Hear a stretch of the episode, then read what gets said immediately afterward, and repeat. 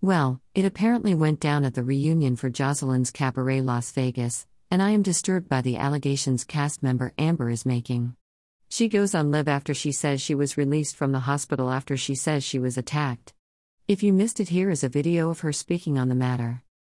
Posted on YouTube by Confession Reality Queen. All I can say is, OMG.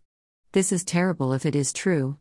Y'all, it just may be the last season for the cabaret show because Amber says she is on a mission to get the show shut down. Well, she said so much, but here are the things that stick out to me. Amber says that she hit Joseline, and she fell, and that's when Ballistic Beats attacked her as if she was a man. She says she was rushed and was slung around by her hair.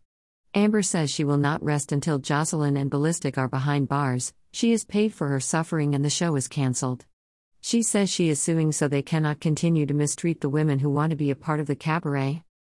She also says the reason Ballistic is not in jail for assaulting her is because as soon as she said she wanted to press charges, Zeus had her locked away and held by security so he and Joseline could leave the scene. She says her back hurts and her ribs hurt. We see she has on what looks to me to be a hospital gown and her wig is in disarray. She also says that Henny fought Raven. She says K Capri fought Lollipop. She says Riri was jumped by some of the girls, and Joseline kicked Riri in the back. She also says Book Diamond kicked Riri in the stomach. She says Riri was attacked, and her hair was pulled also. She says that Joseline slapped Lexi Blow for no reason.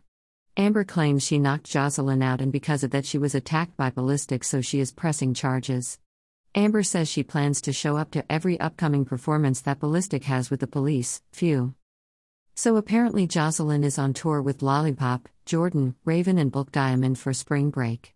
It would be wild if Amber showed up at every location where they performed and had the cops there. This is a big mess, let me tell you.